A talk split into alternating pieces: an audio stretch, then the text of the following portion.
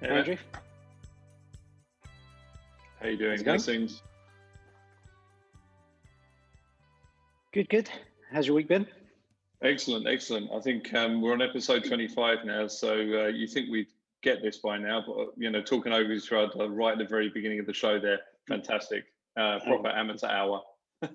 This is true. Yeah, no. Well, actually, it was even worse last week because we thought it was episode 23 last week.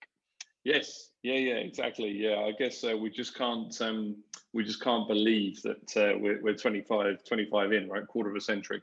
So uh, I guess that's uh, that's exciting. But uh, yeah, I had a good week, uh, busy week. Um, you know, things things don't seem to to let up at the moment, um, and kind of locally, there's there's been some kind of more re-energized programs that put in place um, here and across the kind of Middle East. So I mean, that's that's I think that's positive and kind of moving things in the right direction. How have you been? How's your week been? Yeah, good, good.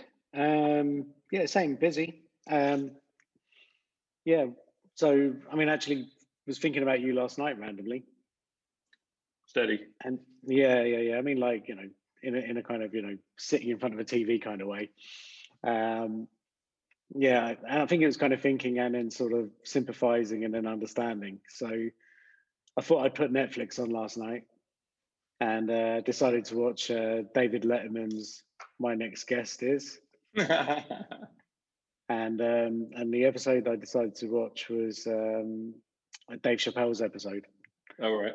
And he's walking through uh, Dave Chappelle's town in uh, Ohio uh, with a uh, mask on.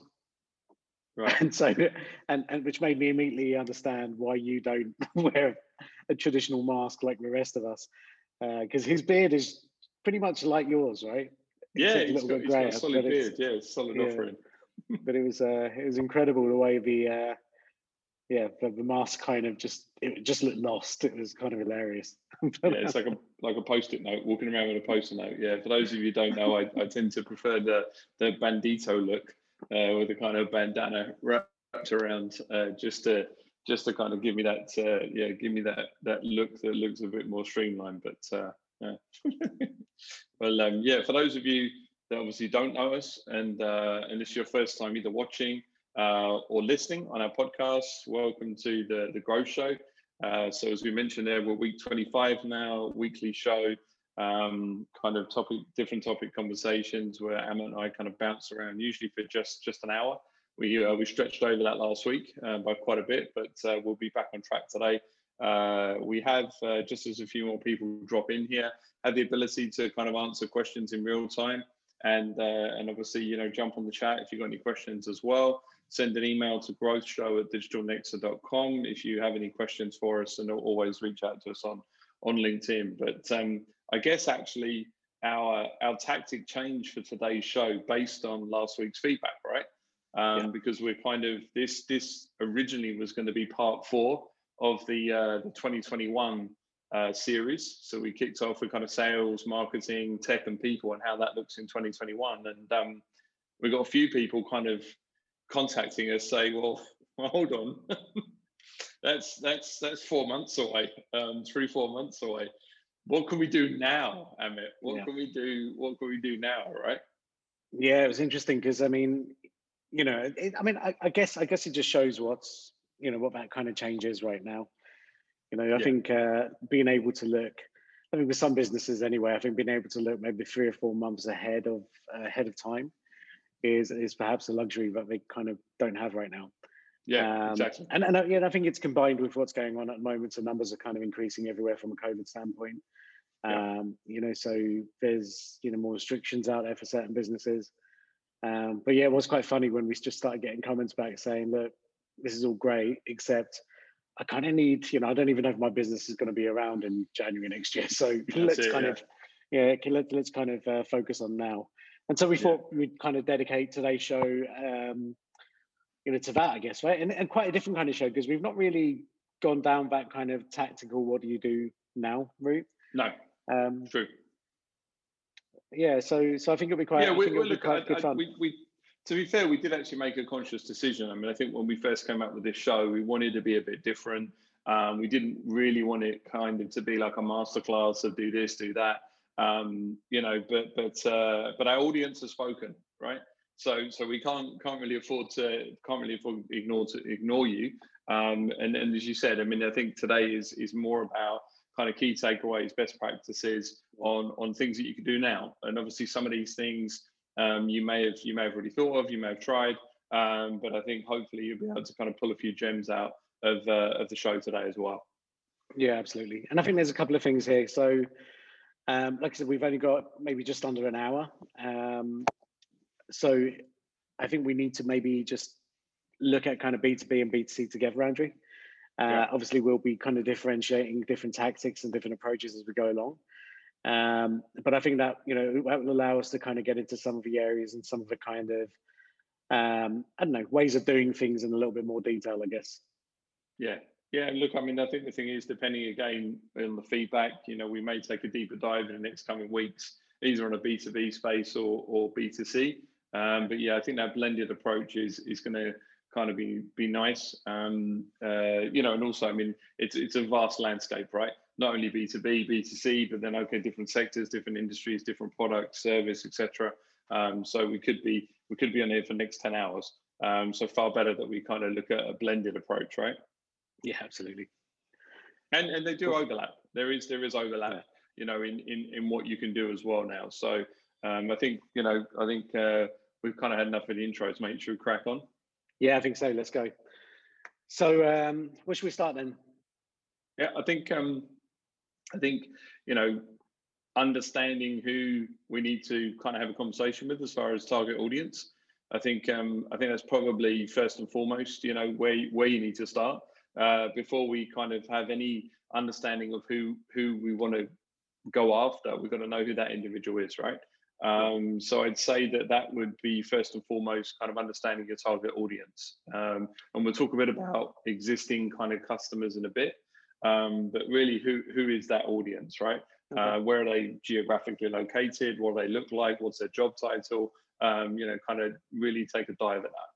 Yeah, and I think I think there's a couple, actually you've already raised a couple of interesting points. So um, I think depending on your business, uh, again, whether it's B2B, B2C, whether it's retail or, or whatever it looks like, um, you know, I, I, think certainly from a B2B standpoint, geography now um, is perhaps less of an issue because yeah. we're not restrained to kind of, you know, meeting in person, things like that. So, so perhaps, you know, if you're, if you're kind of looking for business right now, is it a case of kind of widening your, your typical kind of, you know, target areas as such? Um, I think that you know I think that definitely comes into play. Yeah, yeah. I think the other thing I think which you said was interesting is uh, like who do these people look like? And again, from maybe from B two B uh, B two B standpoint, uh, is your target audience the same, right? So um, I know in our industry, Andrew, I think we've had these conversations in the last couple of days where it almost feels like entire marketing departments um, have been kind of wiped out right? Yes. And yeah. and and different people are reaching out to us than would typically be the case. So we would normally target maybe a marketing director or a CMO. Yeah, definitely. Whereas uh, whereas today, the kinds of people that are reaching out to us are those who've maybe just let go of their marketing team and are now looking to uh, perhaps even outsource their entire marketing. So so again, I'd say kind of pay pay special attention to that, right? Because if you don't um, you know the people that you may need to pitch to, speak to, or, or kind of communicate with might be just very different now than what they were six, seven months ago. Yeah, hundred percent. And there may be an audience there, even from a B2C perspective, that just wasn't there before, right? Yeah. So you know, look at the kind of the the, the explosion of e-commerce. Um, you know, away from not only retail but other service-based demand industries. Uh, you know, a lot of people were not even considering these as an option uh, but now it, it, it's, it's kind of their first port of call. So you may not have even been considering these uh, these audiences uh, in the past, and now's the chance to to go after some new audiences packs and, and, and take the opportunity to to perhaps fish in a different pond, right, as it were. Yeah, and I think there's a challenge with that as well because I think again, I think for many established businesses, you know, we've got brand awareness, people know who we are, people know what we're capable of, people know who we work with, perhaps. Um, but suddenly, if you've got a new kind of target audience, um, maybe you know the CEO of a company doesn't know who you are, right? Yeah. If you're dealing with, I don't know, you know, production, or if you're dealing with marketing, or whatever that department looked like before. Um, so you've almost got to kind of think about not necessarily kind of reinventing yourself, but really kind of making it very clear what you do, what value you bring in, um, and trying to kind of get that message across in in the maybe simplest way possible. Yeah, like what makes you different, right? So mm. you know why what what are you standing out? Why are you engaged in a conversation?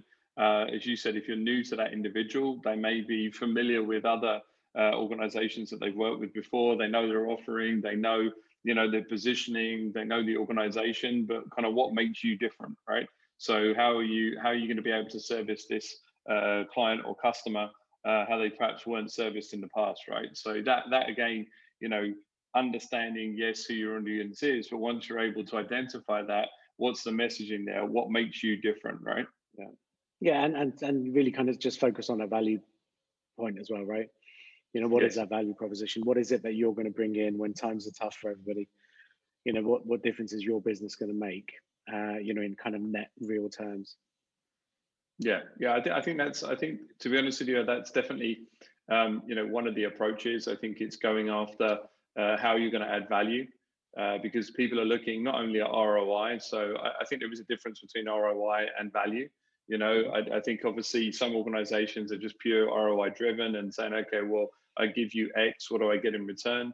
Um, but from a value perspective as well, it may be, for example, looking at that well, what is the benefit of you know outsourcing a marketing department or outsourcing a sales department or design versus having something like that in house? And that's I think where that value position kind of comes in as a bit a bit of a stronger play as well. Yeah. No, cool. And um, yeah, and I guess I guess after that, it's okay. What what's your proposition? Yeah. Right. What is it that you're going to offer? Uh, you know, we've spoken about sort of value, but what is it actual? What is that actual product? What is a, what are those deliverables? Is it a service? Uh, you know, what does that kind of look like? I think it needs to be sort of communicated properly. Yeah, I, th- I, think in the in the B2C space, especially, I think you know when you say what is that service or what is that product, I think also you need to be looking at what is the offer, right? Because you know at the end of the day, you're competing with a whole host of other uh, other you know uh, kind of competitive set. So you, you do really need to differentiate yourself with some type of offer, okay? And that may be value based, it, it may be discount based, um, but but there does seem to be you know a huge driver at the moment, uh, especially in the B2C space, of delivering that offer. You know, and, and, and the kind of go to would be something like an e-commerce, you know, where, where people are kind of offering first time purchase discount, return return discount. If it's a physical store or a cafe or a, uh, you know a bar or anything it's it's yeah. getting people through the door getting them to spend some money and then ultimately kind of getting them to, to to revisit as well. And that may be through a loyalty program for example. It may be giving them you know continued discounts to ensure that they come back and repeat business. Um, so you do need to have to think about what is that offer what's that hook right? Does it have to be discount based andrew or, or no, I don't, I don't think it has to be discount based, but I think it has to be either discount or value based, right? So I, I think in the B2C space, it's an incredibly cutthroat environment. Um, and, and I think obviously, you know, that you, if we go back to the audience, you're going to get individuals that that basically, you know, are broken down differently. So let's say if we talk about a restaurant, for example, we know that hospitality and F&B has been hit particularly hard. There are going to be some individuals that are just discount hunters that, you know, are going to come in, eat and run or have a drink and run. Um, you know, perhaps perhaps you just want to fill your place with that. But I think you know the the better play is to look at offering some value, but continued value to those individuals. Um, what I've seen in a few outlets is you know next purchase there's a discount on next purchase and next purchase and next purchase to encourage um, you know return visit right um, and through that ultimately telling people about that offer as well so it's not necessarily having to discount or slash um, but but you know perceived discount or perceived value i think is is just as powerful. Yeah. No i think that's a really good point actually. I think the, i mean um, we see we we see it in the b2b space a bit now right? I mean look at zoom. That you know we're talking now on zoom. I think you know to increase their subscriber base they had they had an offer right? Uh, where you could sign up for a year and they were discounting correct yeah, I think I think that's yeah. Look, and I think it works because again, for them, it was more let's get cash flow in now. Yeah. Um, you know, so I think I think in those kind of cases it worked. But but if we go if we look at Zoom, it was it's the freemium model, right? Yeah. So we could all we yeah. can all talk to each other for forty minutes or fifty minutes or whatever that whatever that looks like. Yeah. Um, you know, we we went from having, I guess, multiple kind of free accounts inside of a company to a few paid ones. Yeah. To suddenly now pretty much everyone on a kind of paid account, right? Yeah, Um, exactly. you know, we're, we're paying them, you know, hundreds of dollars a month, if not more, right? Yeah, Um, yeah, But again, it all started from that freemium model. So again, perhaps it's one of those where, you know, you create some stickiness if you have that ability. You, you have a, you know, by by offering something for for free, um, you know, but for a very kind of limited time period or with some restrictions that are clear. Yeah. Um, yeah, I mean that's a, yeah, so that's another good point actually. Yeah, definitely. Trial Yeah. access, freemium model. You know, a lot of those. Uh, uh, you know, when times are tough and, and people are looking to to save and they don't necessarily want to kind of sign on the dotted line. Yeah. If you have the opportunity in your business to to offer something, um, you know, as that, as that hook to get people in and to see your service or your product or whatever, that that's a good opportunity for sure. Yeah. Okay, cool. No, I agree.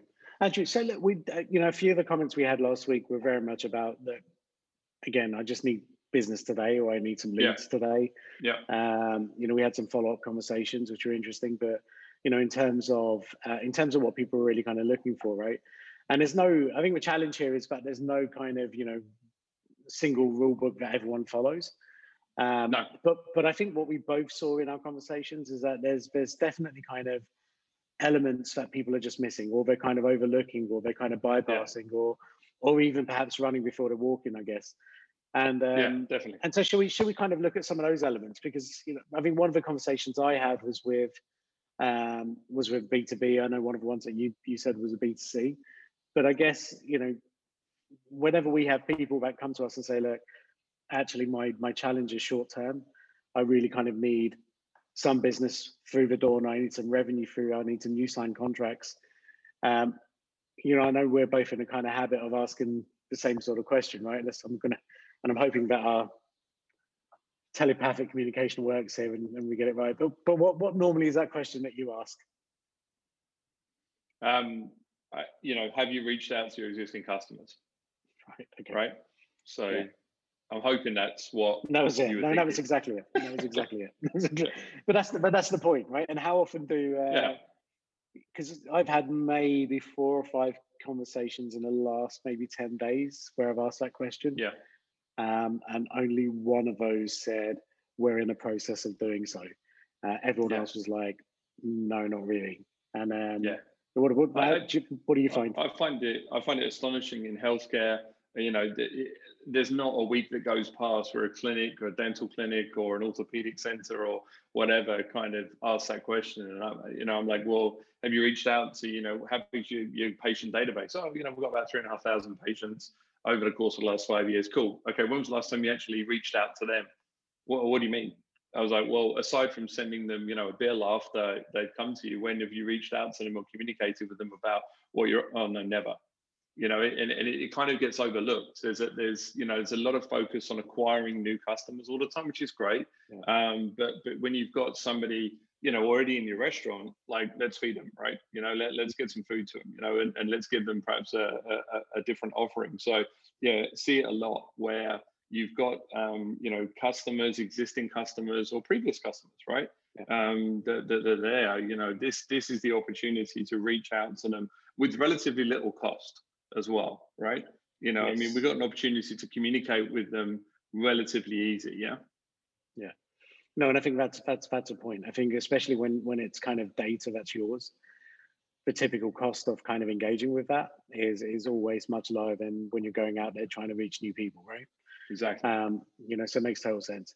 All right, so let's look at that then. So how how do people kind of reach out to existing uh, existing contacts, existing you know existing databases that are perhaps just sitting there gathering dust? Yeah, yeah. Look, I mean, first and foremost, uh, during the course of the last you know few weeks, we've spoken about the rise of email and email Mhm. communication. Uh, you know, and, and how more people are opening emails, being engaged with emails. People are spending more time in their inbox. It's still the first thing that most of us do in the morning when we get up. You know, having a coffee, um, looking through your inbox, and, and kind of communicating there. So I think if you've got the you know any size of database it doesn't matter you've got 10 20 50 50000 look at an opportunity to reach out to those individuals um, but more importantly you know if you have the opportunity look at segmenting that data so not just a kind of blast be more intelligent in your approach um, you know, and, and look at what's going to resonate with those individuals. Yeah. Um, so I think taking a, a, kind of look at the data you have and the email that you want to send out, think about the creative, think about the messaging. Um, we spoke about this a couple of weeks ago, where it's kind of you know the use of emojis, the the how long your subject line should be. You know, just just take consideration of these things and then start segmenting that data. Okay, um, and obviously you know you can use constant contact. Um, I always call it WebMonkey, but it's not WebMonkey. Mailchimp. Um, so you know, uh, you've got you've got you've got a kind of um, opportunity there to to for for low cost as well. Okay, yeah. so low cost and potentially your organization anyway, depending on the size of it, may have the ability to email straight away, right? Um, so just make sure that you've got your messaging correct and you're segmenting your data, right? Yeah, I think that's a really important point. Um, and and I think with with email, like what Andrew said, that resurgence is really worth kind of taking note of and, and testing. Yeah. Right. So if you haven't if you have an engaged database, look, don't send out one email and just say, okay, cool, that didn't work. Yeah. Right? Thanks very much. You know, this um, even in terms of email strategy, there needs to be a clear kind of strategy there. There needs to be even potential workflows and and just make sure you're tracking everything, right? See what yeah. see who you know I'd say always maybe send out a series of maybe three, four, or five emails before you start to make any kind of decisions on that. Um, and again, you know, the cost is so negligible that it's just worth doing. Yeah. With each, exactly. with each of those emails, make sure they're different. Make sure the call to actions are different. Make sure the links contained in those emails are different, and then track it. Track everything, right? Um, yeah. yeah. And and you know, see yeah. who's opening these these emails consistently see which one, which links they're clicking on. And if you start to see a trend where, you know, maybe even 5% of your database are actually opening your emails and clicking and, you know, continuously doing so, well, perhaps these are the guys that you just prioritize phone calls to or, or your next kind of uh, communication outreach to, right? Yeah, yeah. I mean, you mentioned it there, right? Go old school. Give these guys yeah. a call. You know, reach out to them. You know, um, I mean, funny enough, what I've seen is people are quite open to have a conversation on phone now. It feels old school, you know, calling people because obviously most of our time is spent on Zoom or Teams now. Um, you know, the, the, I mean, it's moved into the lexicon now, right? I mean, you used to say, "Oh, you Google things." Now, I mean, you Zoom people, right? Mm-hmm. Yeah, I'll Zoom you, right? I mean, it, it, it's part of the vocabulary. So go old school, give them a call. I mean, what what we actually see as well um, is WhatsApp you can use WhatsApp as, as far as a communication. You know, you you have the ability for WhatsApp for business now. You can send out communication to those, uh, you know, your database from a from a mobile perspective. If you have not a WhatsApp for business number, if you have a normal number, you can do broadcast lists and you can segment those lists out as well. So you can get your message out, um, you know, across WhatsApp as well. Yeah, and, and look, it's weird because in, in some parts of the world, WhatsApp is still very much kind of, you know, this is personal, this is yes. you know, not really kind of linked to business. That's my, you know, personal phone. In other parts of the world, it's the only way people do business, right? People are making yeah. literal, you know, purchasing decisions on the back of a few kind of WhatsApp exchanges.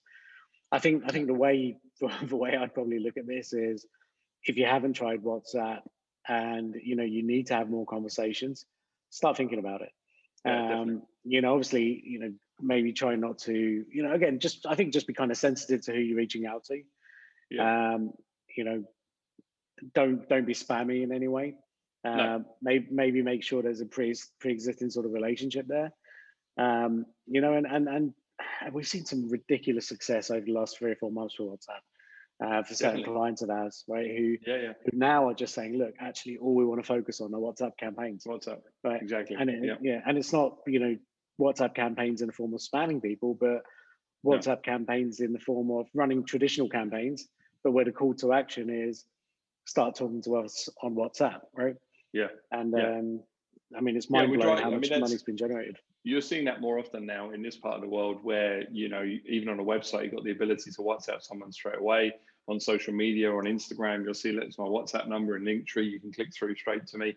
Uh, so there is definitely an encouragement to spark a conversation over WhatsApp, and there's a comfort level, especially in this part of the world, just to just to engage in in a conversation. So as you said, if you haven't uh, you know started that yet, look at that. Um, I mean, I think this kind of brings us across the social as well. You know, as much as um, you know, organic is is is ropey. um, at the best of times, you still have an audience on social that you can engage with. Um, and, and you know platforms like LinkedIn from a B2B perspective, uh, there's great organic reach on there. So you know, look at your your kind of Facebook, your Instagram, your Twitter, your your, your kind of space where you have existing fan base, as it were, uh, and start posting on there. You know, start start kind of reaching out, start trying to engage with that audience as well, right? So like personal personal networks, essentially, right? Whatever your kind of exactly. company's network. Yeah, I, I, think I think you know both spaces. So from a from a, a company or brand perspective, start to engage with with your audience, and then from an individual perspective, start to you know build out your network as well. And, and you know that network may form different. I mean we see you know twitter much more active in kind of us and, and europe than it, than here uh, but obviously large in saudi arabia.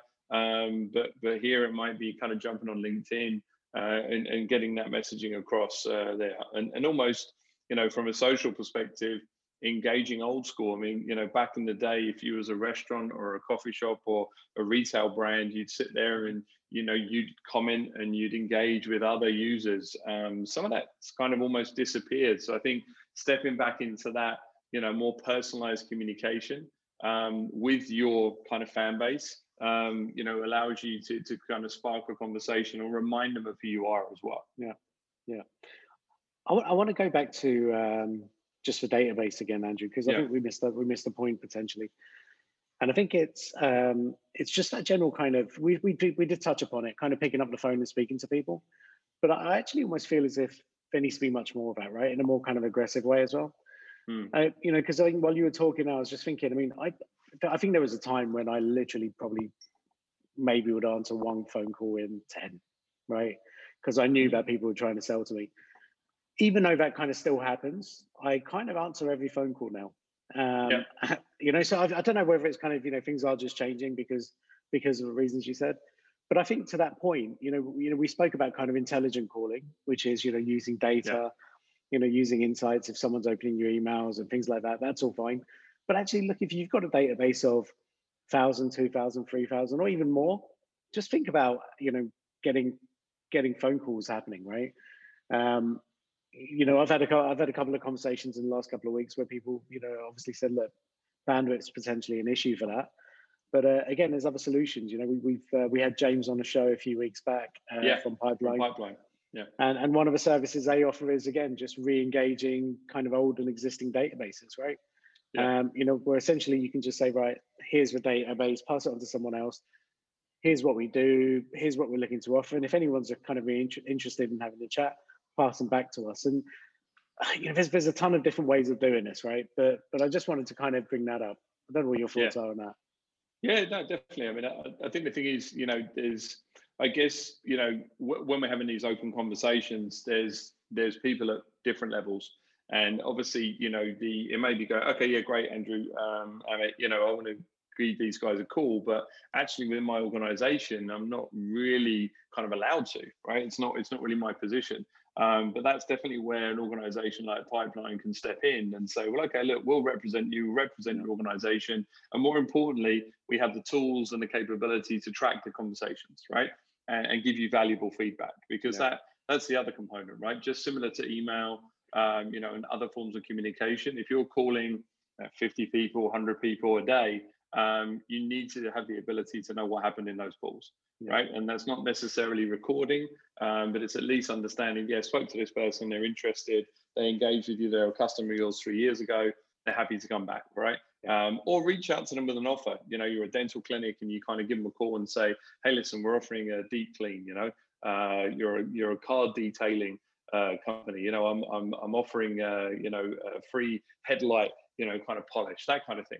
So you know the, these are these are some of the areas where you can just kind of start to pick up the phone and call and, and see what kind of reaction you get. Yeah, yeah, I think I think that's that's a really good point. Um, what else can we do with databases, Andrew? So if you've got kind of you know a few thousand people and sitting in a database, any anywhere else we can kind of use this? I'd, I'd I'd say just before we get into that, I'd say that we are talking about you know databases that people have um, mm-hmm. There are some options if you don't have data, right? Okay. So I think the thing is that you know we we've we we've been talking a lot about okay I've got customer data I don't have data you know, there is still an ability to to potentially purchase data as well, right? Um, so there's a lot of um, you know qualified data banks out there that can provide you you know valuable data uh, targeted you know by company, job title, etc. Back to your target audience at the very at the very beginning there. Um, so so you do have an option uh, option to do that as well, you know, um, from there. Um, but yeah, sorry, back to your question. So yeah, I think the, the other way obviously that we can look at engaging with this data is potentially using uh, the social networks and also search to yeah. generate lookalike audiences.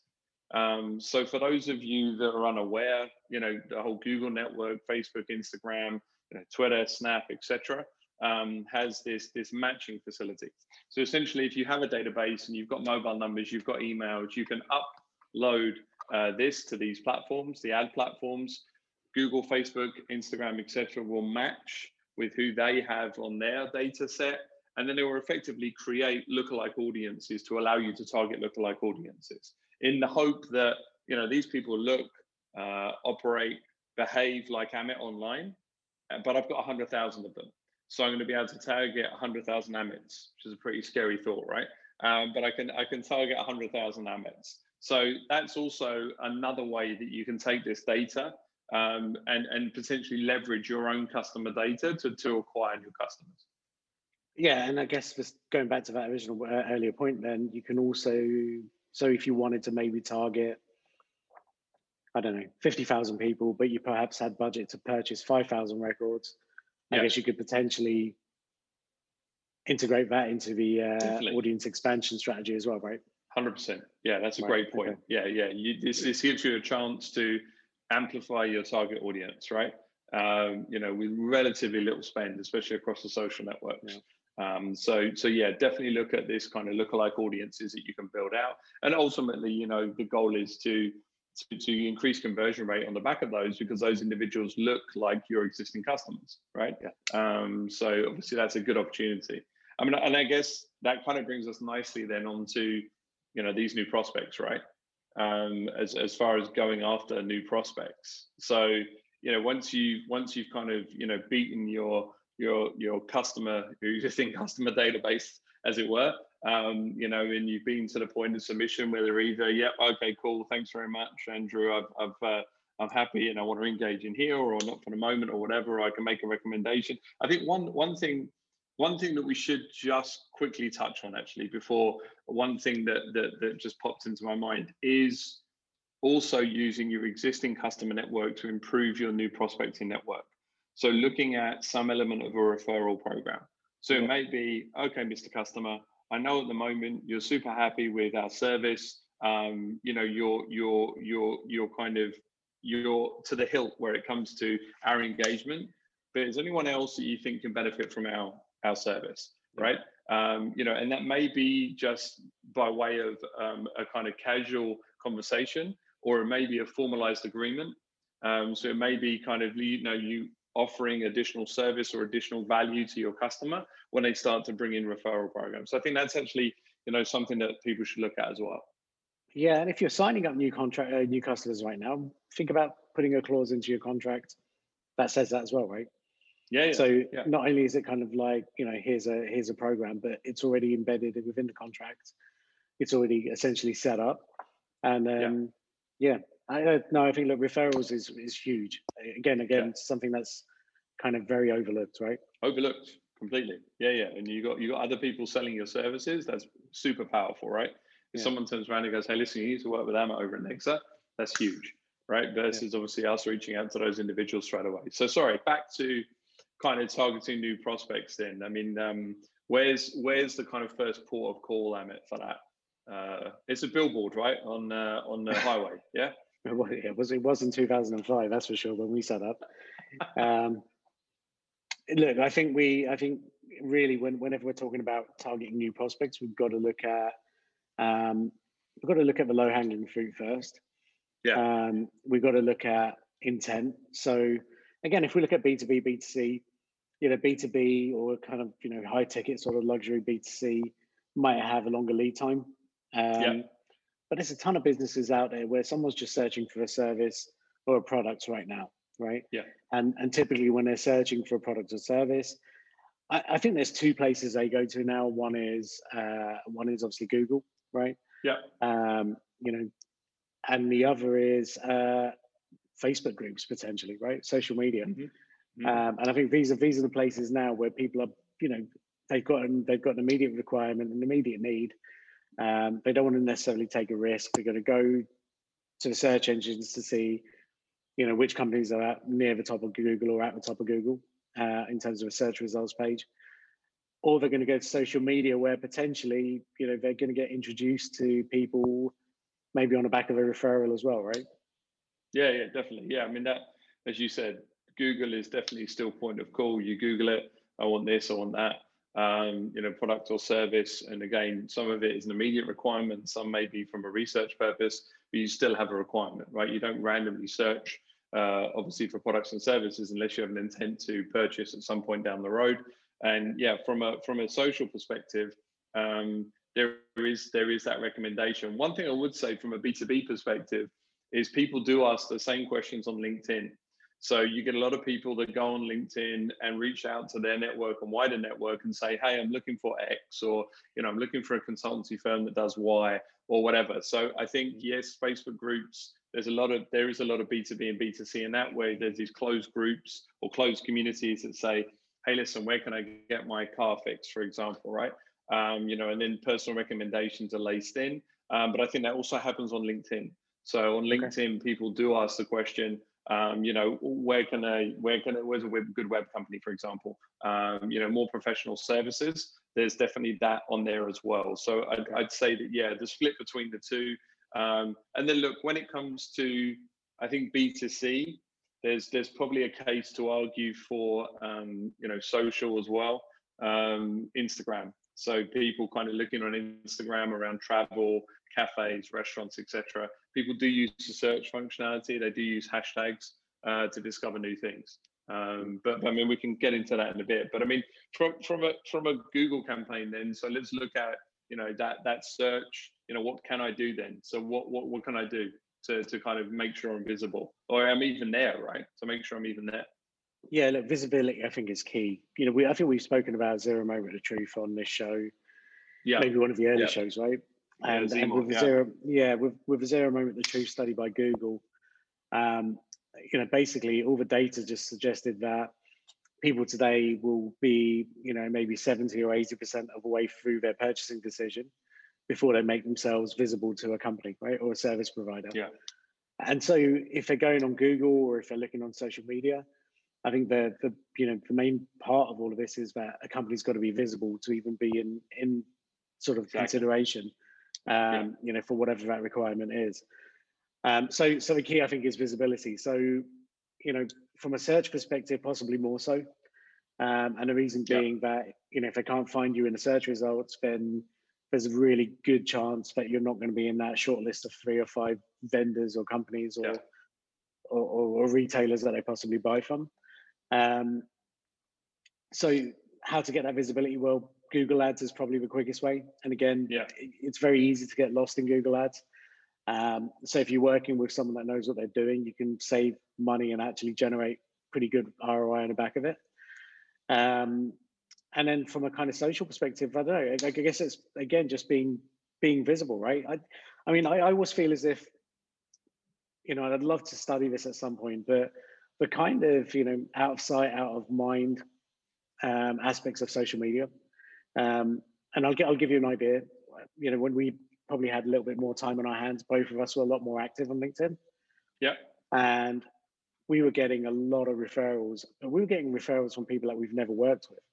I mean, this was a crazy thing, right? So people who had just seen us, seen our content, seen um, you know, just seen what we kind of talk about, understood our mindset a little bit. Um, were then just referring us to others saying, look, you've got to work with Nexa because of, you know, A, B, and C. Um, and we, you know, when we get these referrals in, we're obviously very thankful, but we go back and look in the CRM and say, like, who is this person? Like, have we ever worked with them? Never worked with that company, never worked with that person. But that, you know, I think there's definitely some correlation with that, you know. So in terms of if you're visible as a person, if you're visible yeah. as a company, um, I think you get more kind of opportunities from that aspect as well, right? Yeah, yeah, hundred percent. I mean, I think um, you know, going back to search there, the amount of times where I sat with someone and said, let's just do a search, you know, for your product, and and they're not there, and and we're like, well, that's not my competitor. They're a small little shop. These guys are so small. I'm like, well, I don't know that. I'm sitting at home. I'm sitting on my MacBook typing. I've got no clue about your industry, right? I just know what I want. Um, so you know, you need to be visible, and obviously, you know, look, three hours a day pre-COVID, that was what pe- the time people were spending on social media, right? Um, so that's all about eyeballs, and, and guaranteed that kind of social time has increased. Um, so you need to make sure that you're present and you're visible on there. Um, so you know, from a social perspective, obviously, it's looking at campaigns as well. So if we're looking from search, you know, it, it may be those Google AdWords, as we mentioned. YouTube has something called YouTube for Action, which is based on Google search. So basically, you know, showing videos based on what people have searched in there. So that again is a lead gen uh, kind of play. We want to possibly be thinking about an always on campaign. So again, you're always visible. And I think in in the social social sphere, um, it's just about amplifying some of that content, right? If you've got good quality content, good message, good offer, you know, use the social platform because people are, are spending a vast amount of time on there, right? Um, I mean, one of the things that we do on social is is obviously that that that kind of retargeting. So you know, if you've run some ads on Google, driven people to a landing page or your website, when they go back out across social, make sure that you kind of retarget to them across those social channels. And we've seen tremendous success for lead generation programs on social media as well. Um, look, and and I, I think when we look at social media specifically, there still is an opportunity to get some reach without spend. Okay. So, you know, you've got, um, you know, LinkedIn, we just, we've touched upon about organic reach, um, you know, and, and, and we know, you know, not only ourselves, but we have a good friends, colleagues, etc. that get tremendous reach on, on LinkedIn, right? You know, people that have changed their whole structure and their whole organizational engagement on LinkedIn because the reach is so, so vast um, without spending a dime. Similarly, if you look at a platform like TikTok, um, you know, there's there's insane, ridiculous reach. If you're not familiar with kind of Ocean Spray and Dogface, who did a did a kind of collab with um, Fleetwood Mac. I mean, Ocean Spray, the cranberry drink, ended up uh, giving him a truck, giving less supply of Ocean Spray. He's now engaged with a whole host of other advertisers in the US, all on the back of just producing content, right? Got a longboard, did a Fleetwood Mac uh, video, and, and kind of went, went crazy viral, right? Um, TikTok still has that capability. Uh, and, and look, as, as TikTok starts to roll out their ad platform, we've seen it in the last week. We ran a campaign for a hotel um, here, um, and and the hotel rang us and said, "What's happened? Um, why? Well, the phone's ringing off the hook. Uh, you know, we, we're getting bookings not only for brunch, which was publicized, we're getting hotel bookings. You know, we moved the needle on their occupancy. So I think it's it's one of those platforms that is continuing to grow at a rapid rate. And it's not just for kids. Yeah. Mm. TikTok isn't just for kids. The lion's share of people, especially in the Middle East, actually across the world, is is kind of that, you know, 18 to, to 35, right? That kind of yeah. sweet spot.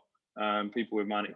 So yeah, I'd say from a from a social perspective, you know, those those stand out. And then obviously, you know, depending on what you're involved in, B2C, B2B, you've still got Facebook, Instagram, Twitter, Snap, right? All of these platforms have organic reach to some capacity, but obviously they all have ad platforms that you're able to to target individuals, your target audience on as well. Yeah. Yeah.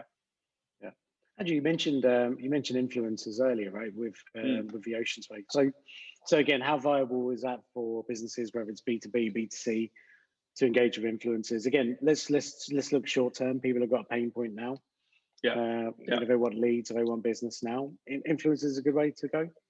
Yeah, yeah. I mean, look, influencers, um, they're still, you know, from let's look at B2C. So, from a B2C perspective, that's probably the, the most well known. Uh, there's still an opportunity to collaborate with the right in- influencer. They can deliver your message to a new audience. Um, and there is mechanisms, obviously, to track the effectiveness of it. So, I think more influencers are opening up to the opportunity now of kind of collaboration as opposed to just flat fee. Um, so I think you know have a discussion with influencers once you've you know identified a few that you think, and obviously that breaks down to the macro stuff which you may not be able to want to engage with, but then nano and micro as well. I think from a B two B perspective, it's still it's still early days. Um, there's one of the campaigns that was in the US pre-COVID was with Caterpillar. So that kind of heavy machinery and Mike Rowe, a guy that used to have a show on Discovery Channel and, and DIY Network, um, where he was collaborating and, and, and kind of using that that mini celebrity status to to kind of get that brand association as well.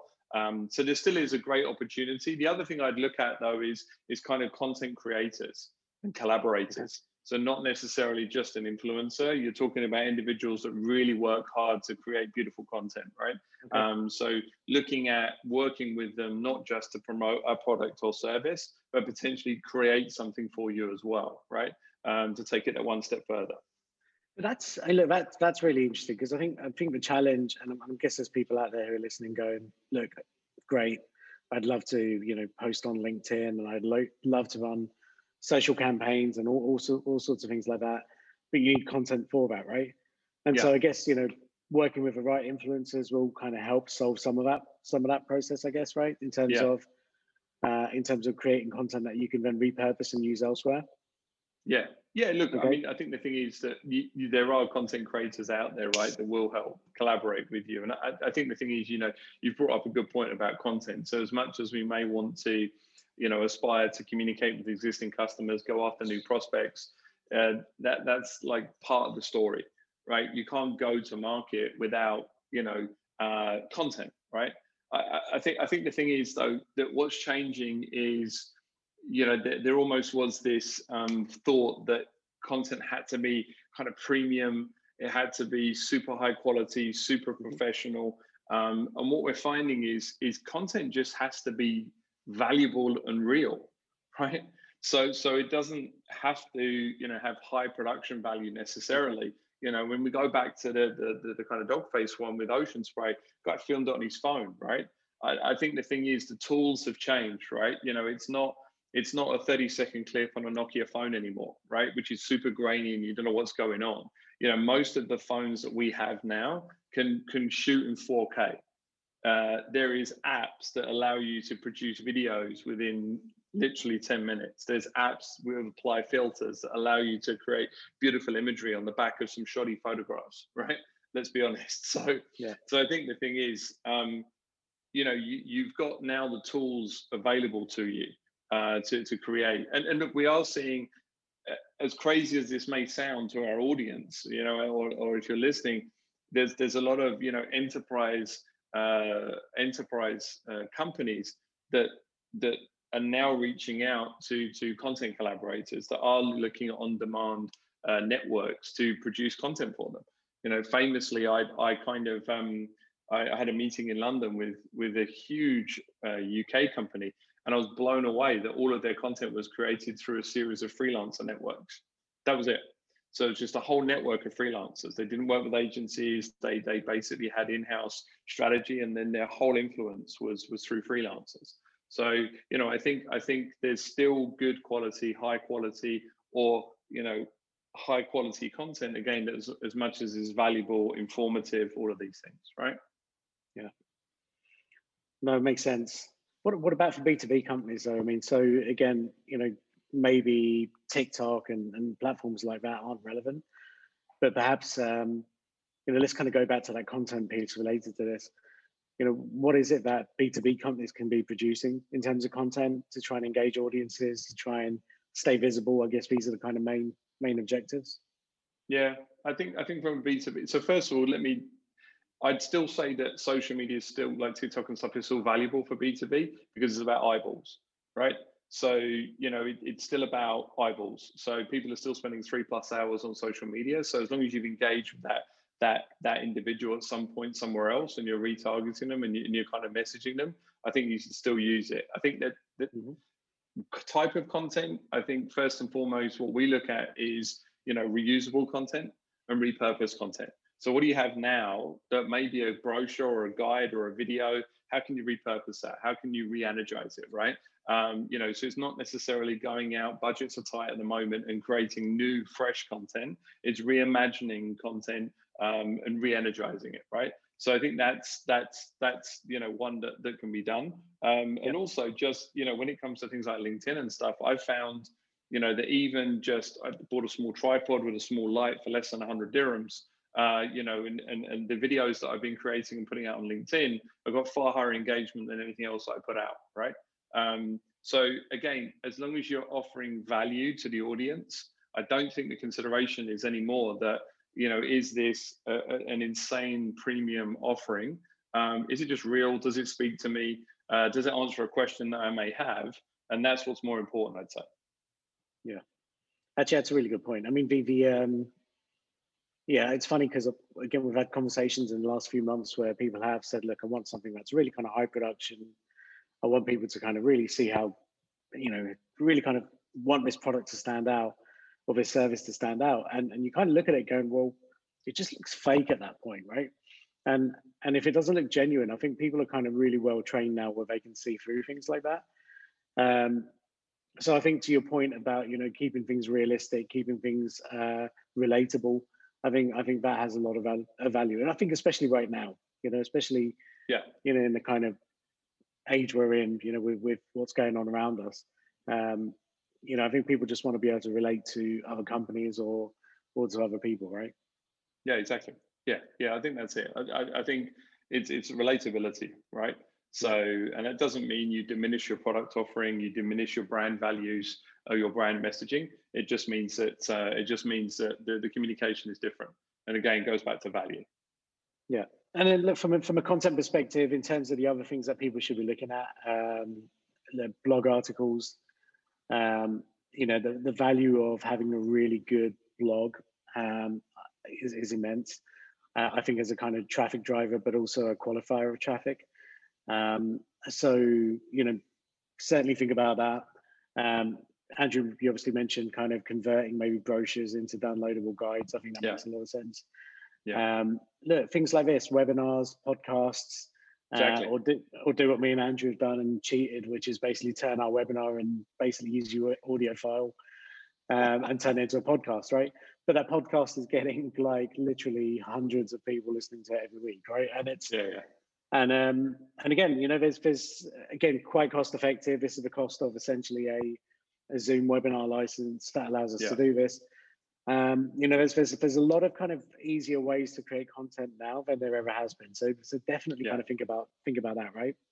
Yeah, definitely. Yeah, yeah, yeah. Um, I, I I think I think that it's just about being open. Yeah, so just open, open your kind of mind, open your eyes, and think, well, okay, if I've got, for example, you know, this this webinar, what can I do? Now we've spoken about chopping this up to like a 10 minute highlight show, um, you know, doing a show reel, all of these different behind the scenes. There's a whole host of other ideas that we've got. Um, it just so happens the first one we've done is yeah, take the audio file, uh, put an intro and outro, and then get it up on on kind of anchor and get it distributed. Right, as you said, we've we've now getting great encouragement off the back of that. But I guess you know all of this and and just as we've got just because we want to keep it tight today um as this kind of rolls into well we've done all of this you know and, and and i think this this is kind of half the story right? I think getting the interest generating buzz getting people you know driving people to whatever a website is is is okay we're now stepping into that sales process. Now we have a challenge obviously right? Because we can't go into individual sales process individual uh, you know activities. So i guess you know I think I think what we should probably roll through now is like best practice, right? So you've got somebody you've you've engaged with them. I mean, you know, perhaps we perhaps we cap this off with best best practice, right? Sure. Okay. Yeah. So, so, um, so yeah, go, on. on. So it's, I mean, like in terms of again, this is some of the challenges that we see where, where people say, look, I'm running campaigns yeah. of getting people sort of engaging with us, um, but then it's not really going much further. Um, yeah. And it's funny, you know, we kind of say, okay, well, what have you done? Right? This person's exactly. shown some interest. What have you done? Well, I tried to, you know, phone them. Okay, cool. How many times? Well, once. Did I pick up? No. What did you do after that? Oh, I sent them an email. And okay, was a response? No. Okay, well, what next? And they're like, yeah. well, that's it, right? They're not interested. Yeah. And I think I think part of that challenge is, well, no, hold on. Let's use the technology that exists. Um, you know, firstly, I mean, I don't call anyone back. I don't know the last time you called somebody back. You don't even call me back, Andrew, sometimes. So, so I mean, like again, try if, if someone doesn't pick up, try again. Uh, if yeah. someone doesn't reply to an email, send another email. If they don't, if they yeah. ignore anything, send a WhatsApp, right? Yeah. Um, I mean, from a social perspective, check your inboxes, all that kind of stuff. I guess, Andrew. Yeah, that's what I yeah, guess. it, it, it's crazy. I, I think you know, for, are you reachable, right? Are you contactable? That's what's crazy. You know, the the the ama- the thing that amazes, I think us all the time is is the fact that you're driving campaigns, you're driving people somewhere, and you know, there's just a form fill, there's there's or there's just a phone number, or you know, I mean, it gives people the option to communicate with you on social media. Drop an email in there. Make sure you got a business account. Put in your WhatsApp number. You know, check your DMs. Like you said, you need to make sure that you know you're doing that now in all honesty and this kind of brings us on to next next point of best practice your response time you know and, and follow-ups right kind of be that first to respond that first to follow up most of this now can be automated yeah so from a whatsapp for business perspective from all of your inbox dms from your email from your form fill you know as soon as someone fills in that information or communicates with you you can set up triggers so you can set a trigger saying thanks very much for reaching out I'll be with you in X, right? A day or, or two hours or an hour or whatever. And you can set up alerts on the back of that. So from a response time perspective, you can automate this process, right? So so you really need to, there's no excuse. I guess that's what I'm saying. You know, there, there shouldn't be an excuse to at least try and communicate and reach out to those individuals, right? No, exactly. I mean exactly. And Andrew, the, the first to respond point I think is really important. Yeah. Um, right, because you know, again, being accessible, you know, the thing is if somebody fills out a form on your website or Yeah. or you know, touches base with you on LinkedIn, they're not in a meeting right now, right? They're not Yeah. on another call. These guys are available, they're in that moment, they're in the zone. Yeah. And and it's mind-boggling how many people are like, well, I'll give them a call tomorrow. We don't like to phone them straight away. Oh, why? yeah. Why would you not want to try and phone them straight away? They're Yeah, yeah. interested. They're interested in whatever you've got to offer. Pick up Yeah. the damn phone and, and call them straight away. Because if you don't, there's a good chance that Um, they're also contacting three, four others. Hundred right? And 100%. and typically, again, you know, there's there's a lot of data out there regarding this, but the company that picks up picks up the phone first or, or kind of you know responds the quickest, they they stand a much better chance of winning the business than the company who responds last, right? I mean, that's Yeah. just fact. We don't even have to look at data for that, you know. That's So so again, just just make sure you've got those kind of processes in place where where you know you're instantly receiving these notifications that people are interested or they want to engage and and if it's not your job with inside you know inside your organization make sure whoever's job it is is accountable for that right make sure they're being tracked on on how long they are taking to respond to a lead um you know because the second they are being tracked i guarantee they're going to get much faster and better right Exactly. Yeah. Yeah. That that that's the thing. It it, it, it you know it really is. I think that's hundred percent. Um, so look, I mean, we we we've obviously at that point when you've got that communication, um, you know, next I guess is is your messaging, right? Um, you know, as far as kind of you know why you, right? We spoke about this at the kind of top of the hour, uh, but why you? You know, you may be reaching out to someone and they're communicating at that point. So what is that, right? You know, is that how your proposal looks? Is it the availability of your product or service? Is it price? I mean, you know, this is this is kind of what you need to focus on next, right? Hmm. Yeah. So what would you advise andrew Yeah, amazing. That's great. I was going to throw it to you, but that's fine. So look, I think the thing is that you need to be looking at, you know, these key factors here. So first and foremost, you need to communicate effectively why you, right? So um, whatever that case may be, I think obviously from a B2B perspective, most of it is driven through proposals. If it is from, uh, you know, a B2C perspective, it may be customer experience, it may be recommendations, it may be referrals, or it might just be testimonials, right? So I think these are the things that are crucial to people from a best practice perspective um, that, that really kind of draw people in, right? Um, I've seen that you're working with someone else. I know this company that, uh, that you're working with. You know, these customers are happy, this, this, and this. And I think these are all big drivers. yeah look at let's okay totally agree. I think let's look at let's look at maybe two of those um, and then think about how people can use those in that process. So i'd say case studies and testimonials um, you know two very kind of separate things and and two things that have a very different role uh, during that sales process right? Yeah, so if we look at case studies for example case studies shows essentially that you can do what you're saying you can do right Yeah. or you, you can do what you're saying you can whatever you're proposing Um, and then from a testimonial standpoint, that's someone saying, look, not only did they do what they said they were going to do, but they did it really well, but I'm happy to kind of, you know, say, well done, right, publicly. Yeah. And, and the way that you can use this, the way that you can kind of integrate this is in so many different ways. Um, so, for example, even as simple as uh, nurturing emails. So when you're talking to someone, maybe they're at uh, maybe you know at proposal stage, you're sharing case studies, but there's always a time lag between proposal and sign off, and that time period is you know and that kind of period of time, sorry, is very important, right? And if you can kind of um, you know maybe two days after you know someone's opened and looked at your proposal, send them another email saying, hey, how's it going? Uh, just wanted to follow up. And by the way, here's a few sort of testimonials from companies that we've worked with recently.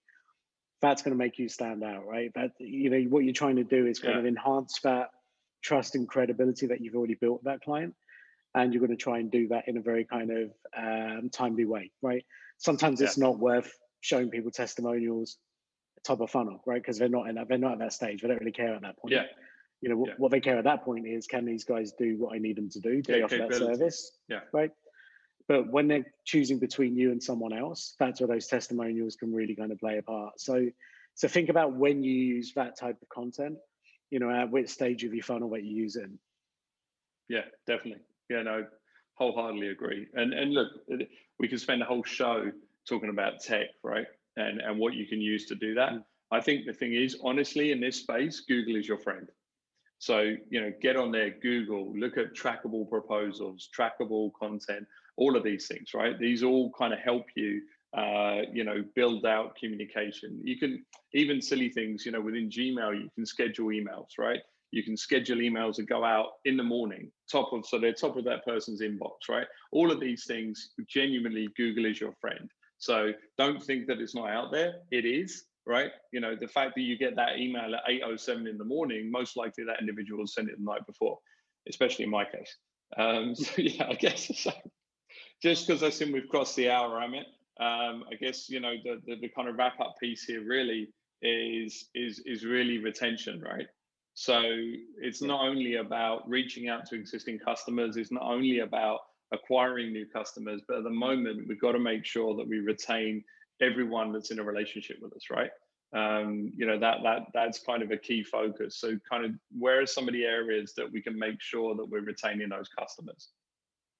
Yeah, look, I think um, you know there's there's different tools and, and and and things that you can use, but really it just comes down to really good customer onboarding, really good customer service, being able to deliver on what you said you'd be able to deliver on, uh, exceeding expectations. Um, but you know the thing about retention is it, it, let's go it goes back full circle andrew so where we started the show was let's look at existing clients let's look yeah. at existing databases right yeah. And it is, it's literally a full circle where if you are getting, yeah. you know, if you are retaining a lot of clients, they're happy, they're satisfied, um, these are the people where you start, right? Because they're the ones who are most likely to spend more money with you. And yeah. they're the ones who are more likely to open more doors for you, right? Exactly. And and you know, so that whole kind of process just goes full circle. And I think that's such a key point. Yeah. Um, understanding things like you know customer satisfaction and things like that. There's customer feedback tools. Uh, we're huge believers in uh, net promoter survey scoring. Um, you know, so so every client we sign on gets a uh, NPS survey periodically. Uh, why? Because if we can sense some level of dissatisfaction, we can fix it before the end of a contract, way before the end of a contract. Maybe someone's been onboarded, not so great. Um, you know, but we it allows us to kind of investigate that. Um, but what it also allows us to do is those people who are very highly satisfied and scoring us a 10, allows us to hey go to them and say right do you mind you know giving us a testimonial? Do you mind putting a review up? And whatever it looks like right? Yeah. Um you know so you you know again it's done tactically where you know every score has a different meaning and a different consequence on the back of it and yeah. a different action on the back of it. Uh, yeah, I mean, I think what I'm hearing as well more and more often now is accessibility to either company ownership or you know higher management, right? Um, you know that that that kind of at least visibility of those individuals or even controlled access um, as in like you know hey listen i want to speak to x or speak to y i think that's that's a big part of retention as well right you know there's there's we're kind of definitely moving away from a faceless corporate world. Um, you know, there's I think the, the more that socially we are distanced, uh, people want to connect even more. Yeah. You know, and, and and that definitely is a, is a huge part now. I'd see that there's definitely accessibility. Mm. Look, you know what? It's it's a good point because again, we, we spoke at the beginning of the show about people cutting marketing departments and different departments and again, what we're seeing actually is decision makers at the top of a top of a hierarchy, you know, speaking to people that they typically wouldn't speak to, right? And I think yeah. what's happening is is kind of tall hierarchies are now being sort of flattened. Um, yes. and yeah. and and that's such and again that's it. Again I think that's where that accessibility point comes into play a lot. Yeah. And perhaps is more relevant yeah. now than it was again a year ago right? Definitely. Yeah for sure for sure. Um cool. Look I think um we've crossed the hour. We tried not to but uh, but we have. I think that wraps up in a neat bow. Look it's always challenging I think Amit with you know, uh, trying to squeeze in an hour of what can I do now. Um, you know, I'd, I'd, hope that there's some gems there that we've managed to lace and just some, even spark some discussion, right? Or spark some debate around what you're doing inside your organization. Um, you know, this is this is the whole idea of the show, right? Um, you know, to, to kind of bounce around those ideas. And, and as we said, you know, we we definitely, you know, kind of answered the cry where people are saying, well, what can I do now? So I think even if you manage to kind of pull some of those thoughts and apply them to your organization, uh, we'd hope that some of those would hit, right? Yeah, absolutely. And actually, look, throwing it out there, if, if any of you guys are really kind of genuinely struggling right now or or aren't aren't sure where to start, just feel free to, free to reach out to either Andrew or myself. Yeah. I mean, honestly, no obligation. I mean, just more than happy to just have a chat and see if we can kind of point you in the right direction.